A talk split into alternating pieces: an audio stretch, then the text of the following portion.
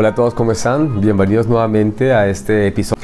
Les traigo una pequeña participación de una intervención realizada en un foro eh, internacional donde platicamos un poco sobre el rol del Chief Data Officer o el CDO, ¿no? que está muy de moda. En este pequeño episodio van a ver un poco la importancia, el por qué contemplarlo en algunas ocasiones, en qué momento la compañía puede tenerlo en cuenta este rol sale o nace precisamente para eh, controlar, para definir las estrategias alrededor de la cultura organizacional y tiene un papel súper importante a la hora precisamente de definir esos proyectos estratégicos que van a sumar valor. Así que con este pequeño brevario de esta conferencia realizada ya hace un par de meses, eh, espero que estés motivado para escucharla completamente. Se necesita un liderazgo enfocado a la data un evangelizador eh, interno. Por eso al principio empecé diciendo que ¿qué queremos? ¿Verdad?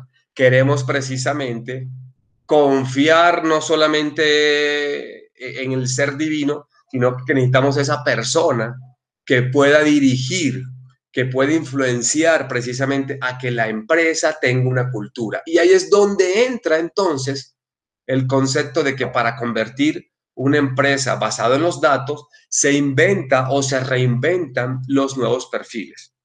Usted sabe muy bien que de hace tres años para acá han salido N roles, ¿no? El Data Citizen, el Data Stewards, el Data Translators. Y usted dirá, ¿y toda esa vaina qué? Pues sí. Los gringos se especializan o las personas norteamericanas se especializan en cada una de estas posiciones con un objetivo en particular. Desafortunadamente, en Latinoamérica, las empresas medianas pequeñas tenemos un rol que se llama todólogo. Y entonces, el mismo que hace Data Integration, hace entonces ciencia de datos y hace entonces también Business Discoveries o Visual Analytics o como lo quieran llamar. Y nosotros, a veces, los que somos técnicos o los que son técnicos, nos atamos y nos encanta eso. Pero aquí hay un gran problema. No significa que eso no sea bueno ni que sea malo. El gran problema es que no podemos convertirnos, no podemos dar el salto de especialización hacia una empresa data driven. Ese proceso de transformación digital es mucho más complicado como tal. He participado en rondas donde sentamos a la gente tipo coffee break y empezamos simplemente perdón si hay alguien de OmniLife o no sé cómo se llame en, Colombia, este, estos que venden eh, estos productos para adelgazar, donde yo digo que el, el, CDO, que es el líder de datos, se convierte precisamente en un speaker motivacional de OmniLife. El problema cuando usted va a una cita de OmniLife es que al tercer día ya se lo olvidó, usted sale motivado, soy el mejor vendedor del mundo, pero al segundo día ya lo olvidó. Entonces es un proceso. Y bueno, ya entrando en materia, le dejo estos números para que vean que el gran reto, precisamente, aquí lo enfoqué a Big Data, pero puede ser analítica, lo que sea, que el gran problema y el gran reto de las organizaciones, así se lo digo, hay una gráfica que puse en LinkedIn la semana pasada donde dice que más o menos de todas las empresas, que han hecho proyectos. Es un estudio del Banco Interamericano de Desarrollo, que está muy de moda acá en México. Este, aproximadamente el 27-28% de los proyectos no tienen éxito. Y no porque no se hayan implementado correctamente, sino precisamente por cultura. Así de sencillo. No porque los datos sean sensitivos, por regulación, no porque el comité no, no hubo un sponsor que puso, simplemente porque tecnología hace su parte, y cuando volteamos al otro lado, se abandona el proyecto, sería bueno que hicieran un estimado, se abandona el proyecto en su empresa, en la utilización de esto. No le ven sentido.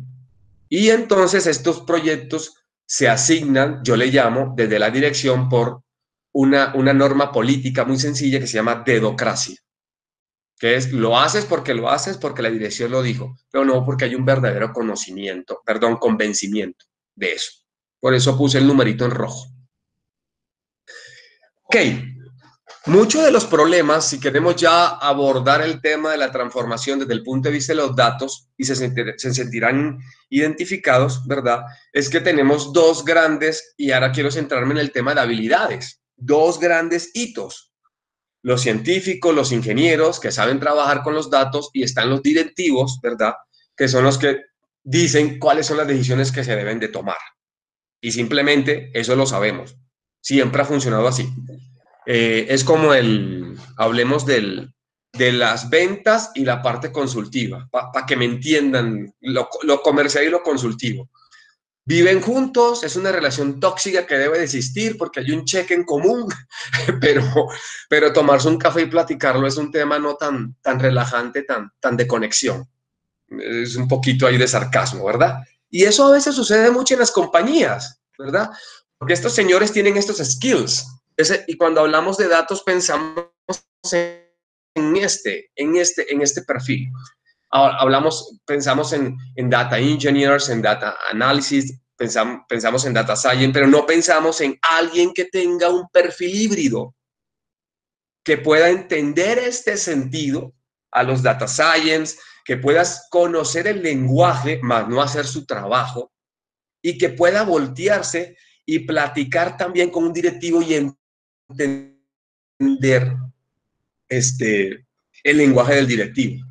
Para los que hemos estado, yo estuve como cuatro años de director de preventa y fue una experiencia muy padre porque ustedes saben que los de preventa en cualquier empresa con, de consultora de tecnología tienen que saber hacer prototipos técnicos, tiene un área que le desarrolla los prototipos de tecnología, pero cuando hablamos con el cliente, ¿verdad? Nuestro perfil es totalmente business y le hablamos de beneficios y le hablamos, no le hablamos de features. La herramienta tiene esto, no.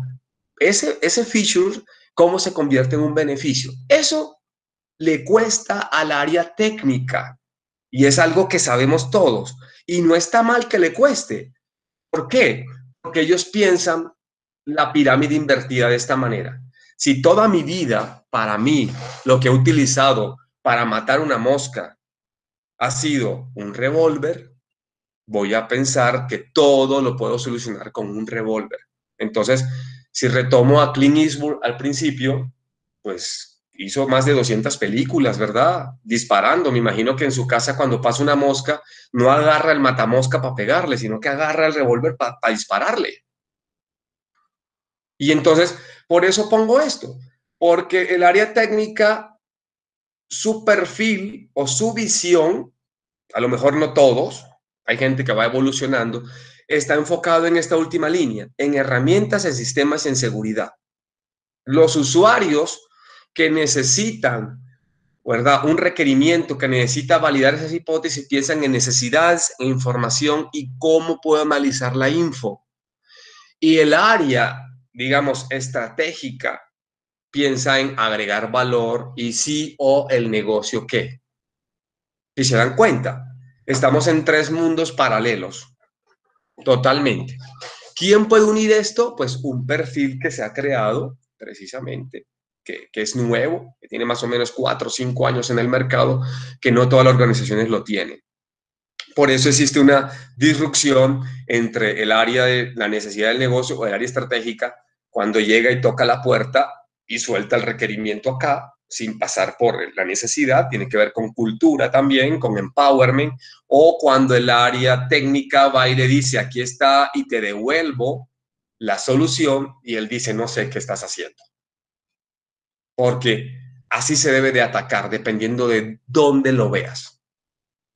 Ok, fácil como eso que necesitamos entonces, ojo, no es la persona adecuada, no son los skills adecuados técnicos, necesitamos el talento adecuado.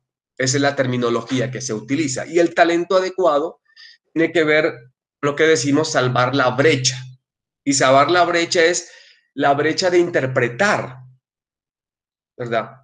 Qué bonito sería, y, por eso cuando hablan del perfil del científico de datos, ya yo lo, ya, ya para mí ya son los Avengers, porque empezó siendo un superhéroe y ha adoptado 500 roles y ya tiene que saber de visualización de data wrangle, de data quality, de esto. Yo digo, carajo, ya es el salón de la justicia de nuestra época, pues, bueno, los mayorcitos de 40. ¿Verdad? Qué complicado. Pero hay una situación que tiene que ver con los soft skills o con desaprovechar oportunidades del negocio porque no puede precisamente hablar ese idioma, porque él solamente lo ve desde el punto de vista técnico.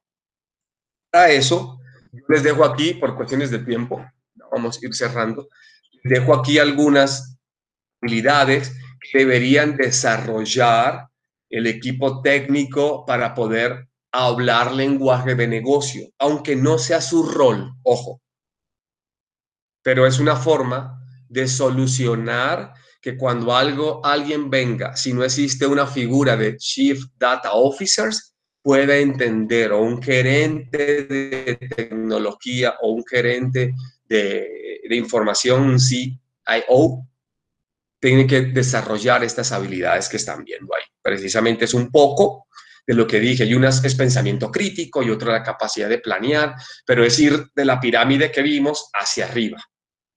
Si usted quiere que esto sea mucho menos trágico o que tome menos tiempo en esta curva de aprendizaje, lo que tiene que hacer es tratar de combinar a todos estos, ¿verdad? Todas estas personas con diferentes roles en un frente o en un círculo en una persona que es el que llaman el CDO, que es el que está al frente del área de datos, que puede coordinar a estas personas y que va a poder entenderlos, va a poder, poder hablar su idioma, no a nivel de algoritmos o decir a ah, la variable, la macro variable, pero sí entender cómo se hace, cómo se utilizan las matemáticas, para qué sirven, ¿verdad? En ese proceso y puede también ir y voltear con la parte del negocio y decir, sensibilizarlo a señores, necesito que ustedes entren, necesito que ustedes vean que las el dato y la tecnología es un soporte a la toma de sus decisiones y que haga ese proceso de evangelización, ¿no? Es un poquito de lo que ya comenté. Aquí está el rol a donde quería enfocarme. He tratado de llevar la plática un poco que vaya desde la parte general de por qué la importancia de los datos, la transformación, por qué los datos es primordial y ahora entrar directamente en el departamento donde se cocinan los datos y por qué no tener una figura si estamos hablando de monetizar, si estamos de estructurar, si estamos hablando de precisamente definir la estrategia. Para mí esta lámina resume un poco los roles y, lo que sucede en muchas ocasiones es que, y les voy a contar un dato significativo, como es un rol nuevo que ha ido evolucionando, en México, porque puedo hablar de México, no, sé en Colombia, en Latinoamérica, muchos directores de tecnología que no estaban involucrados mucho en la parte de data, pero sí en la parte de, digamos, de, estrategia, eh, se propusieron, sobre todo en la parte financiera, en grandes bancos, en grandes corporativos, aseguradoras, como, como CDOs o como Chief Data Officers. Hubo un gran boom en los últimos dos años en México y uno que está tocando puertas y hablando y, tratando de entrar con estas personas para, para, porque es un buen perfil para venderle, tema consultivo y, a veces no llegar con el rol final del usuario que necesita la necesidad, sino que hay un lazo intermedio, nos dábamos cuenta que ya no estaba, no, se cambió, lo despidieron, no está, porque era un perfil que no daba resultados en menos de un año. Porque ahora así son las cosas, en menos de un año tienes que dar porque es un proceso, los que han hecho transformación digital saben que es un proceso largo, no es un proceso en, en tres, cuatro meses ya está, es un proceso que hay que cocinarlo. Entonces no tenían ciertas habilidades, o eran muy buenos técnicos, o eran muy buenos estrategas, pero no hablaban el, el, el, lenguaje de la data. Entonces, más o menos el 60% de los Chief Data Officers contratados en México en los dos últimos años ya no son Chief Data Officers. Entonces, precisamente porque es un perfil híbrido, no porque no se pueda. Eh, saqué un tweet por ahí, esto lo anoche a última hora, que, que, a veces ya sabes que uno es medio perfeccionista, lo pueden buscar ahí en el tema de Garner for IT, donde vemos exactamente la adopción de este rol.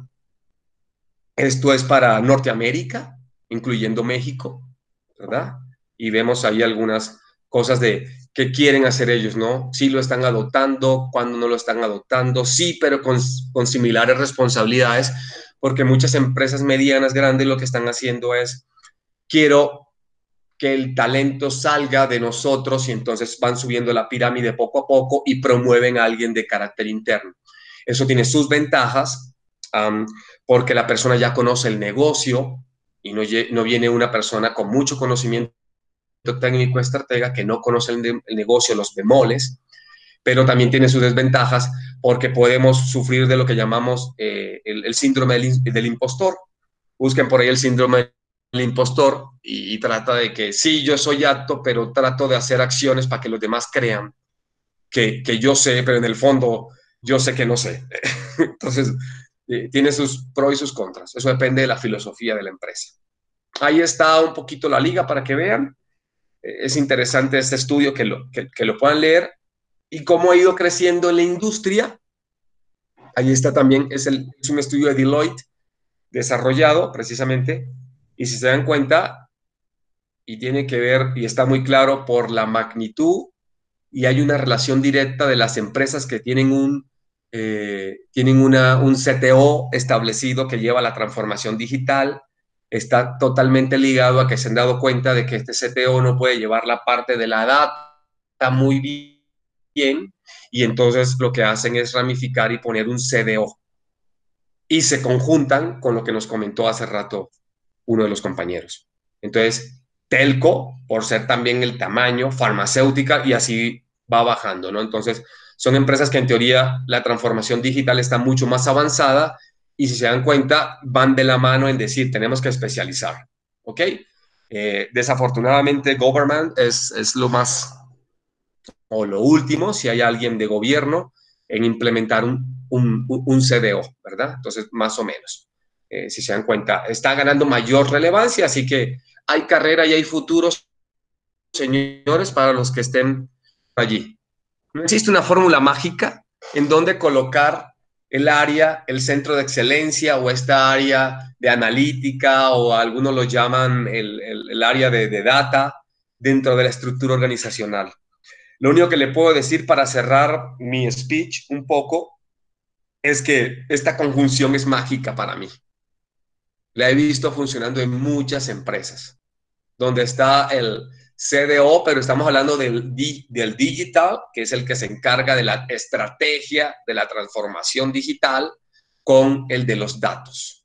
Le quita mucha carga y mucho sobrepeso precisamente para que esta persona se encargue, como lo dijimos, de la transformación digital en caso de que lo haga.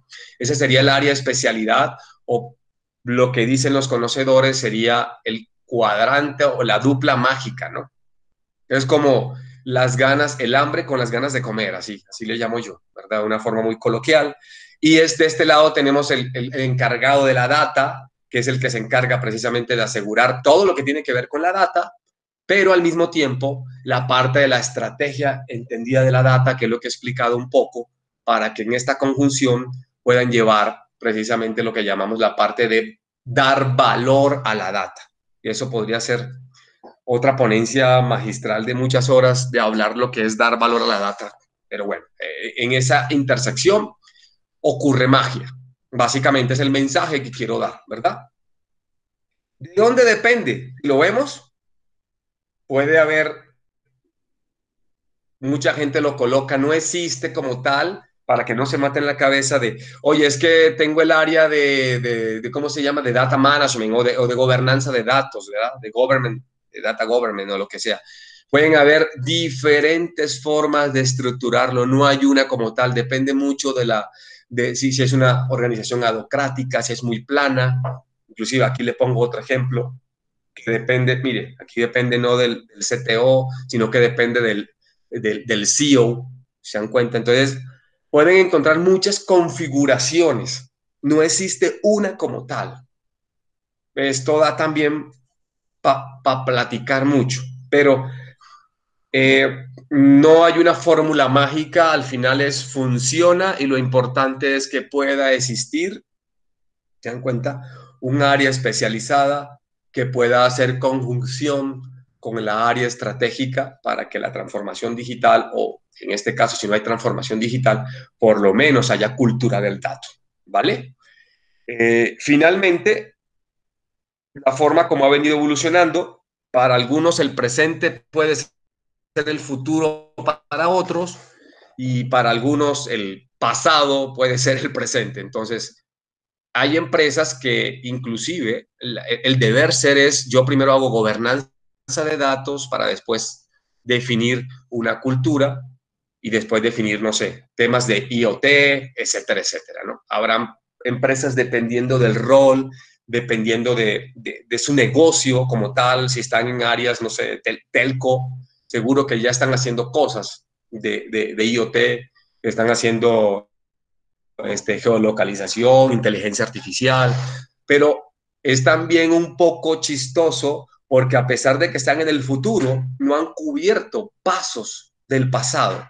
Como es, me he encontrado empresas que apenas están armando su área de gobernanza de datos y tienen un Frankenstein eh, hecho y la parte del, eh, lo que llaman por ahí la, eh, la democracia de los datos es una locura. Entonces, este es el deber ser, pero sabemos también que en la vida real el que está encargado del área de datos está jugando o tiene vidas paralelas, ¿no? Volver al futuro, les llamo yo a esta gente donde está haciendo cosas de propiedad, de gobernanza, pero al mismo tiempo están haciendo temas de IoT.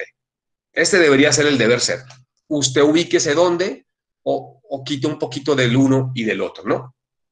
Para que vean un poco el rol, las actividades, en lo que está involucrado de manera consciente, ¿no?